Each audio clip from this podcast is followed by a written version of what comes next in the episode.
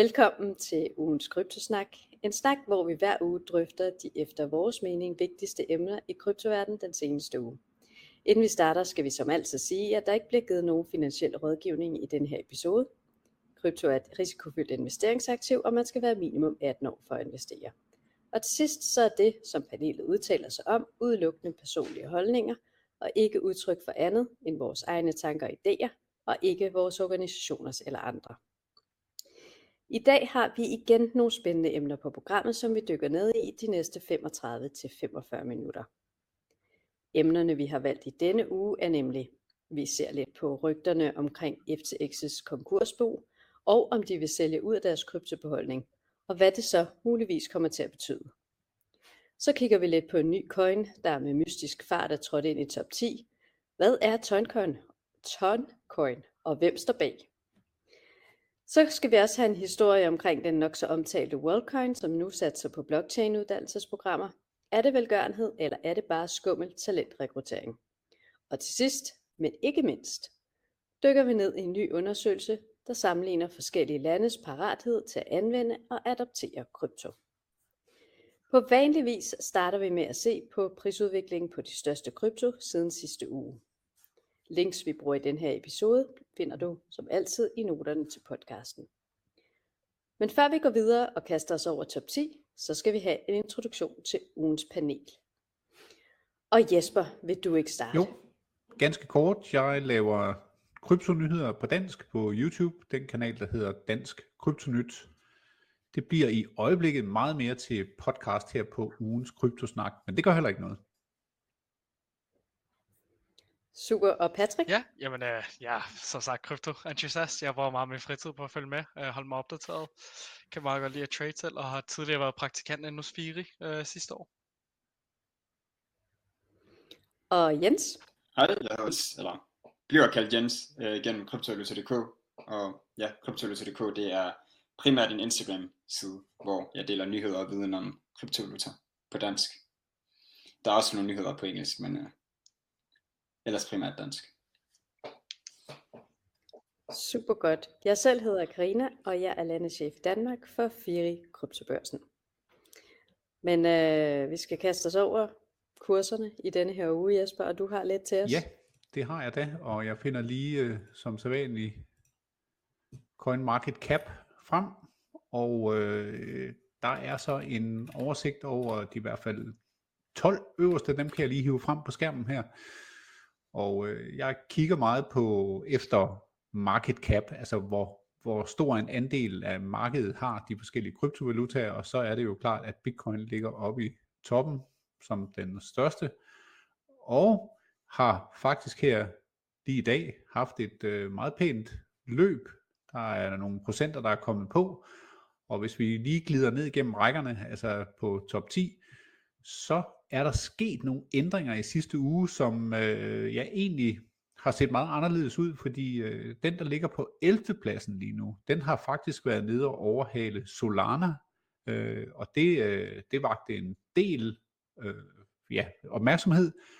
Og hvis man kigger på, hvor meget den har udviklet sig den sidste uge, den her Ton coin, som også står for Telegram Open Network, de der sådan min forkortelse, jamen så har den sprunget 45% i løbet af en uge, og det er jo rimelig interessant, og heldigvis så kan jeg se på, at vi dykker ned i den lidt senere her i podcasten. Det gør vi nemlig. Øh, men før vi øh, når til den historie, så skal vi over til en anden historie, som er for dem, som kigger med her, en historie fra The Street, Crypto, Roundtable. Omkring det her med FTX dumping af Solana, det er så historien, kommer ikke til at skade Solana-prisen. Men lad os lige træde et lille skridt tilbage og faktisk øh, lige kigge på, altså hele denne her historien går jo lidt på, at der i den seneste uges tid, eller to måske i virkeligheden, har floreret en del uro og spekulationer omkring, øh, hvad der må sker, hvis konkursboet og FTX, den, konkurs, den øh, kryptobørs, der gik konkurs i øh, november sidste år, når de begynder at sælge ud af deres beholdning, hvis de begynder at sælge ud.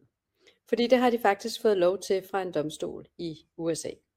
Og det er ikke småpenge, vi taler om, fordi at FTX's portefølje omfatter blandt andet det, der svarer til 1,1 cirka milliarder i Solana.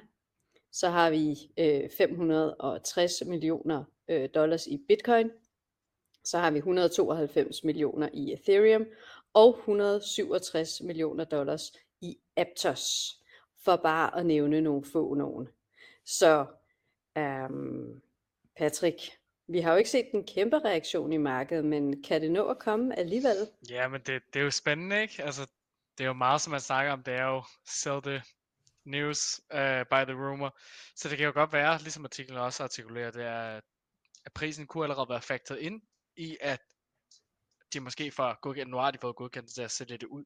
Så det kan godt være, at de fleste allerede forventer den ja, salg af kryptoen. Så teknisk set, så burde den måske ikke have så meget indflydelse, men på den anden side, så er 1 milliard af Sol, det er jo, hvad er det, lige omkring 10% af den fulde markedsandel.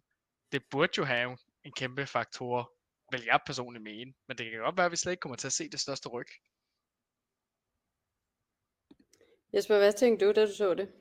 Eller da du har hørt sådan undervejs, for det har jo floreret i nogle uger efterhånden. Altså, øh, jeg er ikke en helt vilde tilhænger af sol, men altså øh, derfra så ser jeg på, at øh, der bliver frigivet en sum hver måned. Altså, der, det er ikke, de kan ikke få lov til at sælge hele milliarden på én gang, så det er sådan en gradvis sum over de næste års tid, som de kan få lov til at sælge ud af, af Solana-beholdningen. Så jeg tænker egentlig ikke, at det rykker så meget igen ved kursen.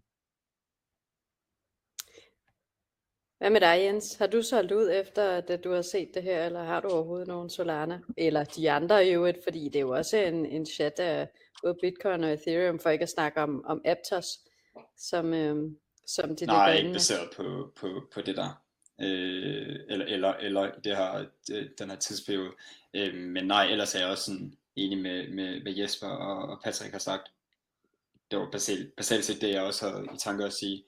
At det med, at det begrænser, hvor meget det, især, især det med, at det begrænser, hvor meget det kan påvirke prisen, når de ikke, øh, når de ikke har mulighed for at sælge hele bedøljen på, på en gang. Så det er meget begrænset. Øhm, og så også bare igen, som, som, som Patrick også siger, bare for at lægge sådan mere vægt på det også, altså det med at, det med buy the rumor, sell the news, altså det er, det er større, end folk måske går og tror. Altså, der, der er nyheder, der er jo, der er jo nok, øhm, det er måske lidt et, et, en tilføjelse det her, men, men der er jo nyheder, som, som, som først kommer til den almindelige forbruger øh, forholdsvis sent. Så, så, så det er umiddelbart, kunne man forestille sig, måske factored ind allerede, som, som, ja, som Patrick også allerede har sagt. Man kan vel også sige, at øh, altså, hvad vil egentlig være altså sådan målsætningen for et konkursbo bare at gå ud og sælge så meget? Altså de risikerer jo at dumpe prisen rimelig hurtigt selv, og så at sælge for mindre end de mm. kan, hvis de sådan øh, sælger løbende. Så altså ud fra en juridisk betragtning, så må man vel også tænke, at de har jo et ansvar over for øh, altså deres, kan man sige, dem som har penge til gode i FTX deres kreditorer til ligesom at få det maksimale ud ja, af så det. der er ikke som sådan en motivation for, for dem at gøre det. Altså at, at skulle dumpe, hvis man skulle kalde det det. Ja, den er i hvert fald svær at få øje på. Ikke? Ja. Øh, jeg kommer til at tænke på nogle af de her sådan andre konkurser, vi har set. Altså en gammel en som Mongox for eksempel. Mm. Mm. Altså, eller nogle af de andre sager. Det er sjældent, at vi har set, at man bare går ud, og så vi tager, hvad vi kan få, uagtet at vi dumper prisen mm. selv. Ikke? Så den er vi, øh, det lyder som om, at den er vi sådan rimelig enige om, at øh, det er nogle fede overskrifter nogle gange, ikke? Øh, og der kan være rigtig meget for det i det, men, øh, men når alt kommer til alt, så er det måske bare lidt, øh, ikke så meget det. Jesper, du har markeret. Ja, men jeg tænkte bare lige at altså, lave mine egne spekulationer over det der med, at det skal sælges, fordi jeg er helt enig med Jens og Patrick, jamen hov, det tilhører jo nogle andre. Altså, det, det er jo folks kryptovaluta hvem er det, man skal til gode se ved at sælge det? Øh, det kan jo vel kun være dem, der er bestyrer af boet, der mangler lidt penge, og derfor gerne vil have solgt noget af det her krypto. Ikke? Og, og det ender jo så bare med, hvis sagen trækker langt ud, at, at folk får mindre og mindre hen ad vejen. Patrick? Jamen, det var måske også bare lidt i modsætning til det, hvad vi har lige sagt. Det kan godt være, at vi ikke kommer til at se markant ryg i øh, prisen, altså nedadgående, men på den anden side det her med, at de kommer til at sælge hver uge, eller hver måned, eller hvornår det nu er given time, så kommer der også til at være et kæmpe salgspres, som man kommer måske ikke, og det er jo ikke financial advice, men det kan også være svært at se, at prisen kommer til at stige markant over de næste par måneder, indtil det her salgspres ligesom er færdigt. Med det sagt, så er jeg begyndt at købe lidt for jeg, jeg kan godt lide det, øh, det netværk, men det er bare sådan noget, man lige skulle tænke over også, at det kan godt være, at det ikke går nedad, men det, jeg tror også, det er svært ved at gå opad. Lad os, øh, lad os hoppe videre til, øh, til den næste historie, øh, som øh, du allerede har været en lille smule inde på, Jesper.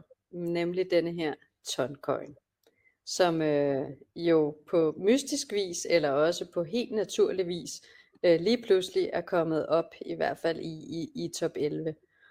Øh, og øh, for lige sådan øh, at sætte lidt historik på det, så er den oprindelige Toncoin altså tidligere kendt som Gram, hvis der er nogen, som kan huske det fra den gang.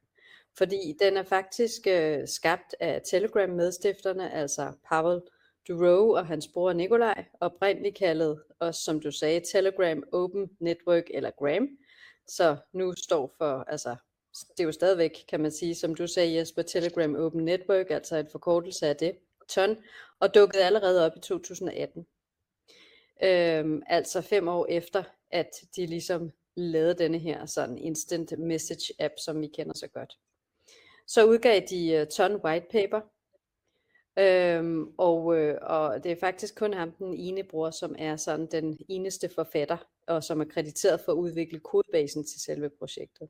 Så det er altså tilbage i 18. Det der så sker i 2020, det er så, at Telegram er tvunget til øh, af juridiske årsager til at lukke det ned, og så sker der så noget i 2022, hvor at øh, den så igen kommer op og kører, eller måske har den ligget og ulmet lidt hele tiden undervejs. Øh, Jesper, øh, hvornår hørte du første gang om Toncoin? Har du hørt den om, om den siden 2018, eller hvordan? Nej, det har jeg ikke. Jeg øh, er kun kommet til at kigge på den ved at se bevægelsen, den har lavet inde i øh, top 100. Og øh, jamen, så er man jo allerede sent ude, når man først ser det der. Men øh, jeg synes øh, helt klart, at den er interessant, både fordi den hedder en coin, og det vil så sige, at den er ikke bare en token bygget ovenpå Ethereum, den har sin egen blockchain, og øh, det skulle være en rigtig hurtig og billig model, og øh, det rigtig fede ved det er, at brugerbasen, den er allerede på plads ved, at man har 55 millioner Telegram-brugere, som hvis man går ind og skriver wallet ind i sin Telegram-app, så, øh, pup, så dukker en wallet op, og så er den klar til at overføre USDT og Tron eller Ton, og så også Bitcoin. Bang. Og man skal ikke skrive en seed phrase, man skal ikke skrive en skid, det kommer bare lige ind på ens Telegram-konto. Og der tænker jeg godt nok, okay, der er, der er noget udvikling, der er ligget bag her. Patrick, du sad lige og, og nikkede lidt, øh, da Jesper sagde, at man allerede var sent ud, hvis man først så den der. Du plejer jo at kigge på lidt af de små. Har du set Nej, den det er før? sjovt. Jeg har faktisk ikke lagt mærke til den. Jeg, jeg synes ellers, jeg har ret godt styr på top 100-listen. Også bare som Jesper sagde, når, man, når den først er på top 100, så er man formentlig for sent ude. Men jeg kan godt lide at holde mig opdateret på dem i hvert fald. Og den Toncoin, den, den kom ud af det blå for mig. Det var ikke lige noget, jeg har set øh, fremme så hurtigt. Jens, du er mit sidste håb her i denne her. Har du set den før? Nej, det har jeg ikke. Øh, og så, så min historie er faktisk lidt den øh, samme som Jespers. Altså jeg har set den øh, komme op af. Altså, altså det er sådan, at så jeg scrollet lidt ned på CoinGecko, øh, øh, hvad hedder det, altså top ja, X øh, coins med market cap, øh, i, forhold, i forhold til market cap. Og så er den bare lige så stille kommet op af, og det har været overraskende hver gang, altså hvor, hvor man har set den fra, nu kan jeg ikke huske det specifikt, men, øh, men altså selv da den var i, jeg tror 15-20, og, og den bare kom kommet op af os derfra, det er også øh, vildt at tænke på. Øhm, noget jeg bare lige hurtigt vil tilføje, som, som kommer meget pludseligt ud af det blå, i forhold til det vi snakker om, det er, at hvis man går ind på deres hjemmeside, som skulle være ton.org, altså ton.org, så kan man finde deres white paper, og det er et rimelig øhm, sådan dækket white paper, 126 sider vist. Øhm, jeg har kigget lidt på det i forbindelse med et opslag, jeg har lavet på Instagram. Meget lidt. Meget, meget lidt. Øhm, og det er sådan rimelig omfattende, øh, hvis det er noget, folk har sådan interesse sådan for at lære mere om. Øh, så det vil jeg bare lige sådan hurtigt øh, ja, smide i luften. Ja, det er super godt, altså sådan, men det, det lyder også, altså sådan, når man læser lidt historien, altså sådan bag det her med, at man faktisk allerede, altså måske lidt forud for sin tid, ikke? Altså gik ind og så releaser den her første version, altså der tilbage i 2018, øh, baseret på det white paper, som, øh, som du også øh, nævner, Jens. Og så, øh, som mange andre jo også måske er været lidt, så den her mulighed, men så måske ikke lige har, altså reguleringen har jo i hvert fald slet ikke været der der tilbage i 2020, øh, og, så, øh, og så er blevet tvunget til ligesom at kunne fjerne det fra det, for ikke at komme i problemer, og så nu her øh, alligevel kunne, øh, kunne skubbe det ud, ikke? fordi at øh, markedet så er modne nok til det, eller altså det regulatoriske i hvert fald er bedre. Hvad, tæ- hvad tænker jeg? Altså, nu synes, du virker ret begejstret, Jesper? Ja, det, det fordi øh, altså jeg ser det der med, at der er den der user base, altså der er så mange, øh, der allerede bruger en krypteret tjeneste, og hvis der så kommer betalinger med ind over den, jamen øh, det, kan ikke, det kan ikke se er noget dårligt overhovedet. Øh, og øh, altså, de, de forsøger jo at gøre det rimelig legit, de her brødre. Man har delt selskaberne op, så det er hver sin enhed nu, så man ikke kan sige, at det kører under det samme. Men jeg kunne læse et sted, at de havde brugt op til 20 millioner dollar på en retssag med SEC, altså simpelthen for at, at få ret sidste gang, at de var i kambolage med det. Og så på et tidspunkt siger, okay, hvis det er sådan, så smider de det derfra, og så har lavet det her nye selskab, og så øh, faktisk gjort en del grundarbejde siden.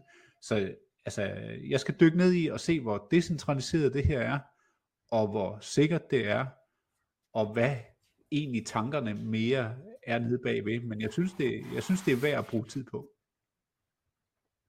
Patrick? Jamen jeg så lidt tænke på, som Jesper siger, det er jo super fedt, at den er så brugervenlig. Den, den lyder til at kunne virkelig få smidt de almene brugere derhen, hvis det bare er et tryk, og så har du en wallet kørende. Det er jo egentlig det, der plejer at være det sværeste for at få en wallet.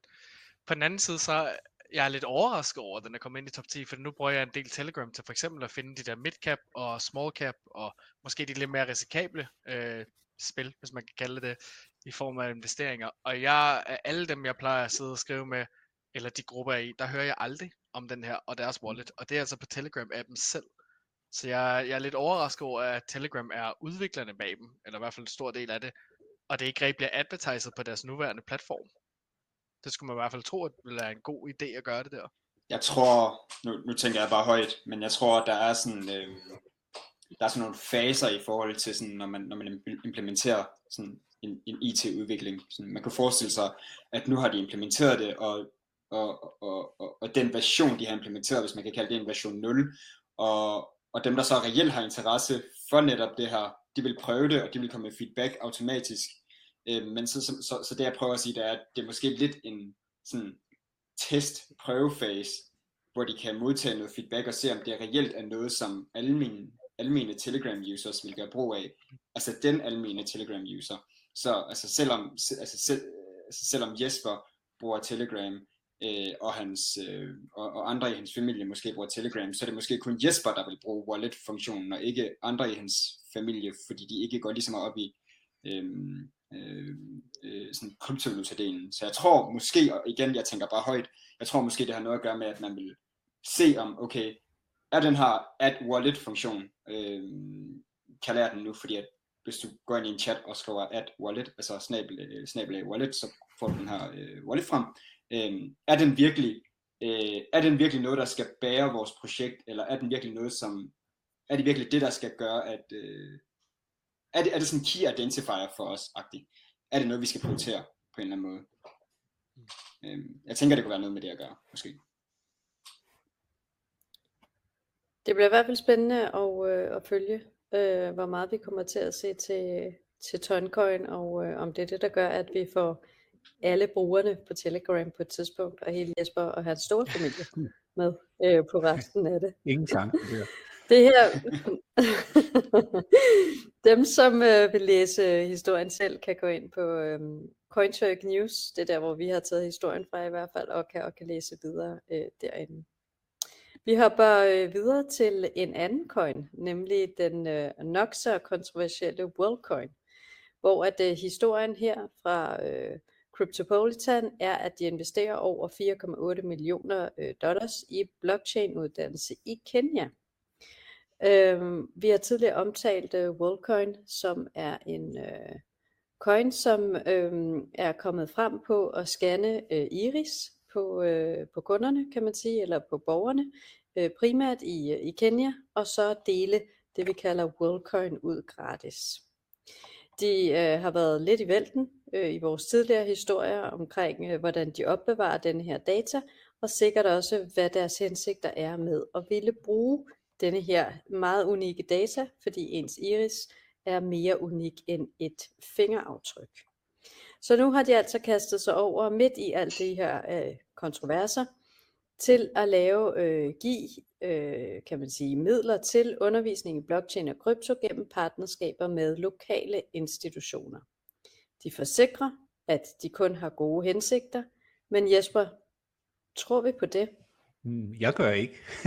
altså, øh, jo jo, de har da gode hensigter, men de har, de har da helt klart øh, en målsætning om, at de skal indhente en masse data til at udvikle deres produkt med, og det gør man så i, øh, ja, i et udviklingsland, som er ret billigt at komme til, og udover det, så har man jo lavet sin egen Mickey Mouse penge, man kan betale folk med, så det vil sige, at du for meget små midler kan få rigtig meget data høstet omkring det her.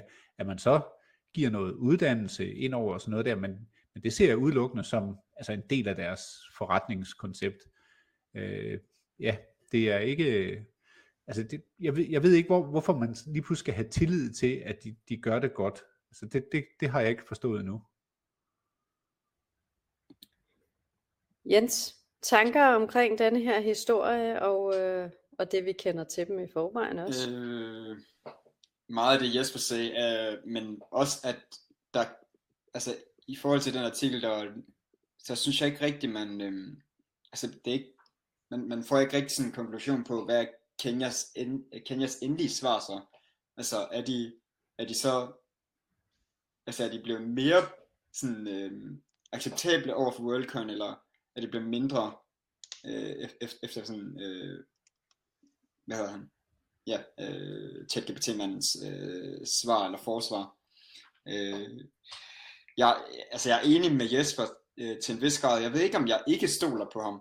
Altså jeg ved, jeg ved ikke, om jeg ikke stoler på WorldCoin, og, og om jeg tror, at det er øh, udelukkende med hensigt på sådan øh, datahøst og, og datamisbrug. Nu skal jeg passe på med at putte ord i munden på Jesper. Jeg ved ikke, om det var det, du hentede til. Men, altså, øh, Jesper, tror du, tror du, de vil misbruge dataen, eller altså, det, det, altså, jeg tror ikke, altså hvis du, du er ude i sådan, at de bruger det til noget kriminelt, men de bruger det da helt klart til at udvikle deres produkt med, ikke? Ja. Og det tror jeg, vi er rimelig enige om alle sammen, at ja. hvis man ikke betaler noget, så er du produktet, ikke? Og, og det er billige mennesker, man kan hive data ud fra her. Hvad de vil bruge det til, det, ja. det kan jeg heller ikke helt uh, ja, det virker også, ja, det virker også lidt, det ved jeg ikke, om du også pointeret, men det virker også på en eller anden måde lidt som altså på, ja, øh, bestikkelse, eller hvad man skal sige altså med, med, med, med blockchain education og skal man sige, en måde at sådan skærme noget andet på, på en eller anden måde. Øh, det kan man godt fortolke det lidt som, men ja, det skal man også passe lidt på med. Patrick, øh, tanker har du øh, om, omkring det her? Altså er det ikke det ældste, kan man sige, øh, knep i bogen, hvis vi kan kalde det det, at styre virksomheder går ind, og så støtter det lige lidt, uh, enten med etablering af en bro, eller også lidt uddannelsesprogrammer, og så vi giver lidt med den ene hånd og får lidt med jo, den anden, det eller hvad? præcis det, ikke? Det er jo altid sådan et projekt med goodwill, de leder efter. De vil jo bare gerne vinde borgerne over, når de, ligesom Jesper siger, måske har tænkt sig at bruge det data til nogle sager, der ikke, det ikke skal bruges til, eller til at fremme deres eget produkt. Som, som Jesper sagde, det var rigtig godt sagt, det var, vi bliver produktet. Nu er det så godt nok nede i Kenya, men jeg synes bare, gang på gang, så hører man dårligt om WorldCoin. Øhm, og hver gang man snakker om dem, så de har bare ikke rigtig godt ry. Og det virker som om, det de investerer i, det ender med at blive det data til deres nye produkter. altså jeg læste også i artiklen, at de havde, når det, deres arbejde dernede var blevet stoppet af regeringen, og så virker det bare som sådan en, Nå, men så må vi sætte nogle penge i uddannelsen, fordi alle elsker uddannelse, så kan det være, at de kommer til at acceptere os herfra. Mm. Ja, det er bare sådan en personlig mening. Jeg er ikke stor fan af dem, men jeg har heller ikke læst helt op på dem. De har tidligere øh, været øh, kritiseret for at øh, give øh, ja, gratis WorldCoin, men også øh, gratis pomfritter, for at det ikke skal være løgn, for at man også øh, scanner iris, og det er jo igen kun på rygtebasis det her. Så, altså, så hvis man tager det som, øh, som den måde, de starter med at sådan komme ind, og, og, og det er jo et land, hvor at øh, pomfritter kan være, altså kan der være et stort behov for. Altså sådan, vi skal ikke underkende, at, øh, at sult er en, er en stor faktor også. Så man kan sige, at det, der synes jeg i virkeligheden, at de stepper godt op her, fordi hellere uddannelse øh, end, end pomfritter. Ja, yeah, true. Men altså, det viser i hvert fald, at de er interesseret i, altså det, det betyder noget for dem at få de her data ind. Og det der, bare lige, øh, hvis vi skal snakke kurs på den, så øh, altså i fredags, der steg den jo, øh, ja, den lå nede omkring, vi nu kigger lige her ind på noget, der hedder tradingview.com, og det er et rigtig godt site, hvis man skal ind og kigge på øh, kurser, og der kan jeg jo så se, at i fredags, der lå kursen på 1100, og så i løbet af lørdagen, der var den altså oppe i, eller 1,1 lå den øh, dollar, og så i løbet af lørdagen var den oppe, helt oppe i 1,7. Så den er altså steget med en 60-70% bare lige på en dags tid, så der sker et eller andet rundt omkring WorldCoin. Han er jo også, kan man sige, ikke øh, hvem som helst, og Jens, du nævnte det også lige, altså han er jo stifteren, øh, bagmand bag uh, ChatGPT, så, øhm, så der er jo, kan man sige, måske nogle tanker i gang her, nogle planer, hvor at øh, vi andre synes, at det er kritisabel over stregen, men måske er det bare øh, sådan, verden kommer til at se ud øh, om, øh, om 10 år. Vi os i panelet forstår det bare ikke endnu. Øhm, det må vi jo prøve at se, om vi er for blinde for nu at blive denne her uh, analogi omkring øjne, til ligesom at se mulighederne. Og man kan igen selvfølgelig, hvis man vil, så kan man også læse deres white paper, altså WorldCoins. Øhm, på deres Præcis. Jesper, havde du en sidste kommentar omkring det her, Nej, eller det var, er det lige det var en gammel den, jeg markering, der er pressede ind lige før. Men øh, altså helt enig, han er, det, det er en totalt, Sam Altman mener jeg, han hedder, han det er totalt vild type. Altså, det er jo en Elon Musk type, vi ser, øh, og, og, og når man har så fingrene ned i kunstig intelligens på den der måde, der, altså, så er det noget, vi ikke fatter. Det, jeg tror jeg helt klart på. Der er nogle ting, vi slet ikke øh, forstår endnu, der sker. Det vi kan håbe på, det er, at, øh, at den magt, som øh, både ChatGPT, men måske også Volcon kommer til at få, øh, i hvert fald bliver, øh, øh, kan man sige, håndteret på den rigtige måde. Det er vel det eneste spinkle håb, vi kan have lige, i lige her. Og med det spinkle håb hopper vi videre til et håb omkring øh, nationernes parathed til at adoptere og anvende krypto. Fordi Cointelegraph har en historie her omkring en øh, ny undersøgelse, en ny rapport omkring, øh, hvilke lande i verden, nationer, der er de mest kryptoparate. Og øh, overskriften er, at øh, Hongkong bliver på førstepladsen. Lad os, øh, lad os lige øh, opsummere, at øh, det er tre nationer, som øh, også sidste år lå og kæmpede lidt omkring de her øh, førstepladser, og det er Hongkong, det er USA og det er Schweiz. Og når man kigger på og måden som denne her undersøgelse, som er for forexsuggest.com, det er der man kan gå ind og se øh, alle data fra, øh, fra undersøgelsen. Når de vurderer om et land eller en nation er kryptoklar, så kigger de på flere forskellige ting. De kigger blandt andet på faktorer som hvor mange ATM-installationer der er. De kigger, kigger på pro-kryptoregler, altså den startup-kultur, der er i verden eller i nationen, og så kigger de på, om der er færre og forståelige skatteregler. Alle sammen bidrager til et lands eller en nations score i denne her undersøgelse. Det er blandt andet også derfor, at der i denne her undersøgelse er kommet landene ind i top 10 i 23, som ikke var der i 22. Jens, du så den her undersøgelse. Hvad lægger du mest mærke til? Altså, i- selve artiklen, så er det faktisk ikke den tabel, du lige øh, pointerede, som jeg lægger mest vægt på. Jeg synes, altså, hvis jeg skulle nævne i forhold til den tabel, så er det nok, at, at Asien er rimelig repræsenteret øh, på grund af Hongkong. Og, og det kan man jo sige, det er Er det denne her? Nu afbryder jeg lige. Er det denne her? øh, den, jeg tænker på, ja. Øhm, Jeps. Så viser vi den lige her for dem, Yes. som kigger med. Øh, det, altså det, det var sådan umiddelbart det, og nu har vi også snakket om Hongkong øh, i seneste afsnit, eller afsnittet før. Øh, så det er ikke, ikke at jeg ikke bliver overrasket, men det er ikke, altså det er ikke sådan, øh, jeg, blev, jeg blev ikke sådan væltet, om- væltet om kul rigtig over, over resultaterne. Øh, det jeg sådan, i, for, i, i forhold til den artikel der, det jeg synes var sådan mest interessant, og synes var sådan, wow, det er fedt at vide mere om. Det var nok øh, det her med, hvis du ruller ned, five new countries uh, make the top 10 in 2023, including Slovenia, Canada and uh, Australia.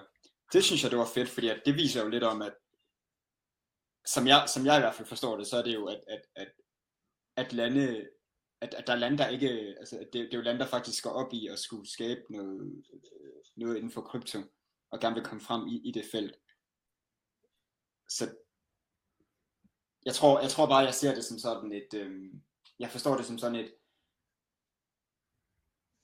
det, det, det er sådan et checkmark bekræftelse på, okay, der sker noget i andre lande også, og det er ikke kun de her få lande, vi hele tiden hører om. Øh, så det er bare fedt, det er sådan en bekræftelse på, at der sker noget i spacet, hvis man spørger mig. Ja, så den her bevægelse med, at der rent faktisk ikke bare, som du siger, de tre øverste og de tre øverste, og så bytter de lige lidt rundt. Men at vi rent faktisk, som du også lige selv nævner, ser Slovenien, Kanada og Aust- Australien kom ind i top 10 i 23, ja. hvor de var helt ude af top 10. Ja, også ikke? det er lande, der ikke er, det er jo øh, ikke, det er heller ikke tre lande, der umiddelbart er sådan mega tæt op ad hinanden. Altså det er tre vidt forskellige lande, øh, hvis, nu skal jeg passe på, hvad jeg siger sådan, også i forhold til kultur, det er jeg ikke 100% sikker på, men sådan geografisk, hvis man, hvis man skulle sige det sådan ellers. Ja. Jesper, hvad øh, springer i øjnene, når du kigger? Uh, ja, altså det er i hvert fald, at Danmark er helt ude af det. Det er en ting. Det kommer ikke bag på dig, Nej, nej, det det? det, øh, det har vi jo også snakket om flere gange. Det er, det er, altså vores øh, land er ikke gearet til krypto på nogen måde overhovedet. Der er ikke noget, der, altså der, der gør det sådan mere attraktivt at have med krypto at gøre i Danmark, i forhold til andre steder. Det, jo, der er sikkert nogen, der er værre end os, men, men i hvert fald ikke, ikke lige der. Men øh, altså jeg tænker bare, at når Hongkong ligger øverst, så viser det jo, at den satsning, de har lavet med, at det skal være en krypto-hub i Hongkong, den lykkes jo rimelig godt for dem. Altså det betyder meget at være nummer et frem for at være nummer to eller tre. Øh, det er der folk de kigger, og det er der de vil hen. Øhm, altså jeg, jeg, jeg har stadigvæk øh, til gode at forstå hele Kina, Hongkong øh, over for hinanden. Altså om man har det ligesom sådan en lille eksperimentel base, at Hongkong får lov til at udvikle krypto, og Kina står så ligesom og kigger ude, og har måske en hop selv at komme igennem, hvis det skulle være nødvendigt. Men øh, altså det er jo det helt store spørgsmål, om, man, om, om Kina kan komme med igen, men det, det ser jeg bare ikke nogen andre tegn på, udover at Hongkong får lov til det. Når jeg kigger hen over listen, så, øh, så springer nummer 8 i øjnene, altså sådan hos mig. Altså Tyskland, som jo er altså sådan måske det mest kontantglade selv, øh, hvad hedder det, nation. Ikke? Altså det er jo faktisk ikke alle steder, man overhovedet kan betale med, altså sit betalingskort. Øhm, du betaler oftest også stadigvæk øh, dine pakker i kontanter, når at øh, postbud kommer med dem. Og alligevel så øh, er der jo noget, der tyder på, at, øh, at man tager klædeligt og gør sig klar til hele denne her sådan øh, krypto-rejse eller eventyr. Øh, og når jeg så lige tænker lidt efter, så er det jo også sådan lidt, ja ja, men altså pensionskasser i Tyskland har jo faktisk haft lov til at have øh, krypto på deres betalingsbalance i øh, et års tid nu, plus at flere tyske banker jo også er begyndt at få altså sådan øh, de tilladelser, der skal til for at kunne handle med krypto. Så måske er det ikke så underligt alligevel. Øh, men det er sådan lidt øh, den eneste, hvor jeg sådan lige tænker, den er, da, den er både pussy og måske ikke så pussy alligevel. Øh, Patrick, øh, har du nogle tanker her? Nej, ikke så meget andet end hvad I ligesom har nævnt. Jeg, jeg så også tænkt på den med Tyskland. Det var lidt sjovt for mig også. så kan jeg meget godt lide, at Panama også er der. Det er, sådan et, det er bare et land, jeg ikke rigtig tænker så meget over, I guess. Men øh, jeg, jeg var en lille smule overrasket over Singapore. De er godt nok nede på nummer 20, men at der er alligevel 2.000 ud af, jeg mener, der er 100.000, der ligesom søger på krypto og sådan noget. Det er bare, jeg har ikke hørt så meget om Singapore, men, men helt klart et land, jeg tror, der kunne være ret fedt at få med ind over. Øh, endnu mere, end de allerede er. Men ellers nej, så tror jeg faktisk, I har nævnt de fleste. Mm. Jens, du har markeret. Ja, det var mere bare for at highlight noget mere i forhold til vores naboland, at uh, the Dutch showed the most interest in crypto per person. Det kunne være sådan ret crazy at læse. Vildt resultat at tænke over. Altså at, at, uh, ja. at, at uh, beboerne i Holland, hvis man skulle kalde dem det, uh, viser den største interesse for kryptovaluta uh, per person. Ja, og jeg har hørt, øh, at man ikke må sige Holland. Har I også hørt det? Det er fy. Det hedder Nederlandene. Okay, det er beklager. Jeg vil bare sige det.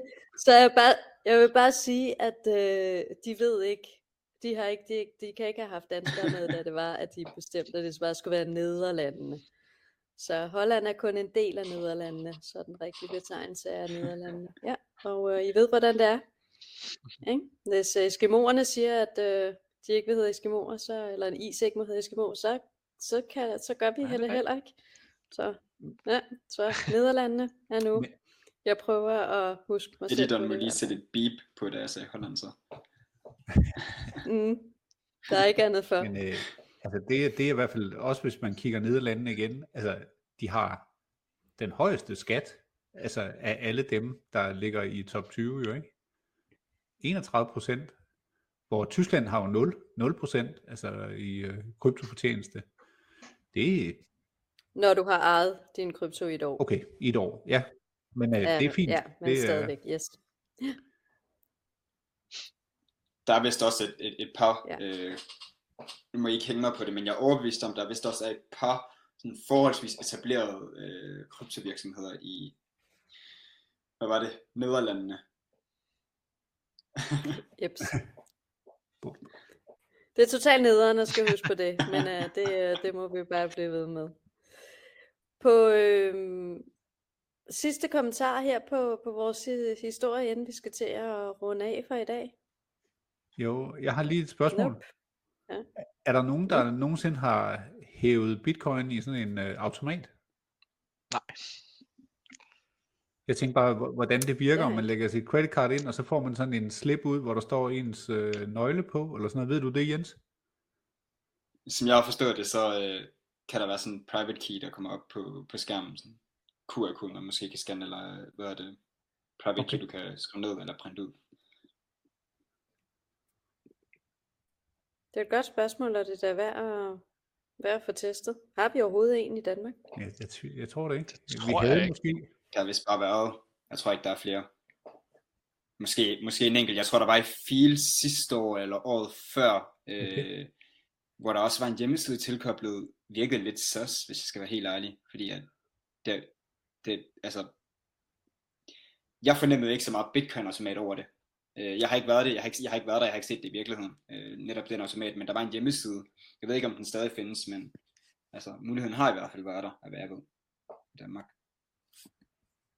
Spændende, om, øh, om vi ser det igen. Jeg vil øh, lade det her være de sidste ting, vi nævner for, øh, for dagens øh, kryptosnak. Så vi slutter her, men vi kunne også have taget nogle andre emner op, nemlig at øh, Nasdaq nu også ansøger om en øh, spot ETF. Vi kunne have snakket om, at Binance skifter CEO i Binance US, men øh, det blev ikke denne gang. Det bliver måske en anden gang, hvis der er tilstrækkeligt meget kød på i næste uge. Og med disse ord, så takker vi så af for i dag. Som altid, så kan du som lytter komme med forslag til emner ved at sende idéer til os. Husk at øh, følge podcasten, så du altid får en notifikation, hver gang der kommer en ny episode. Tak til jer i panelet for herlig deltagelse, og en god dag til alle jer, der var så flinke at lytte med. Vi ses igen i næste uge til endnu en omgang ugens kryptosnak. Tak for i dag. Hej. Hej. Hej hej.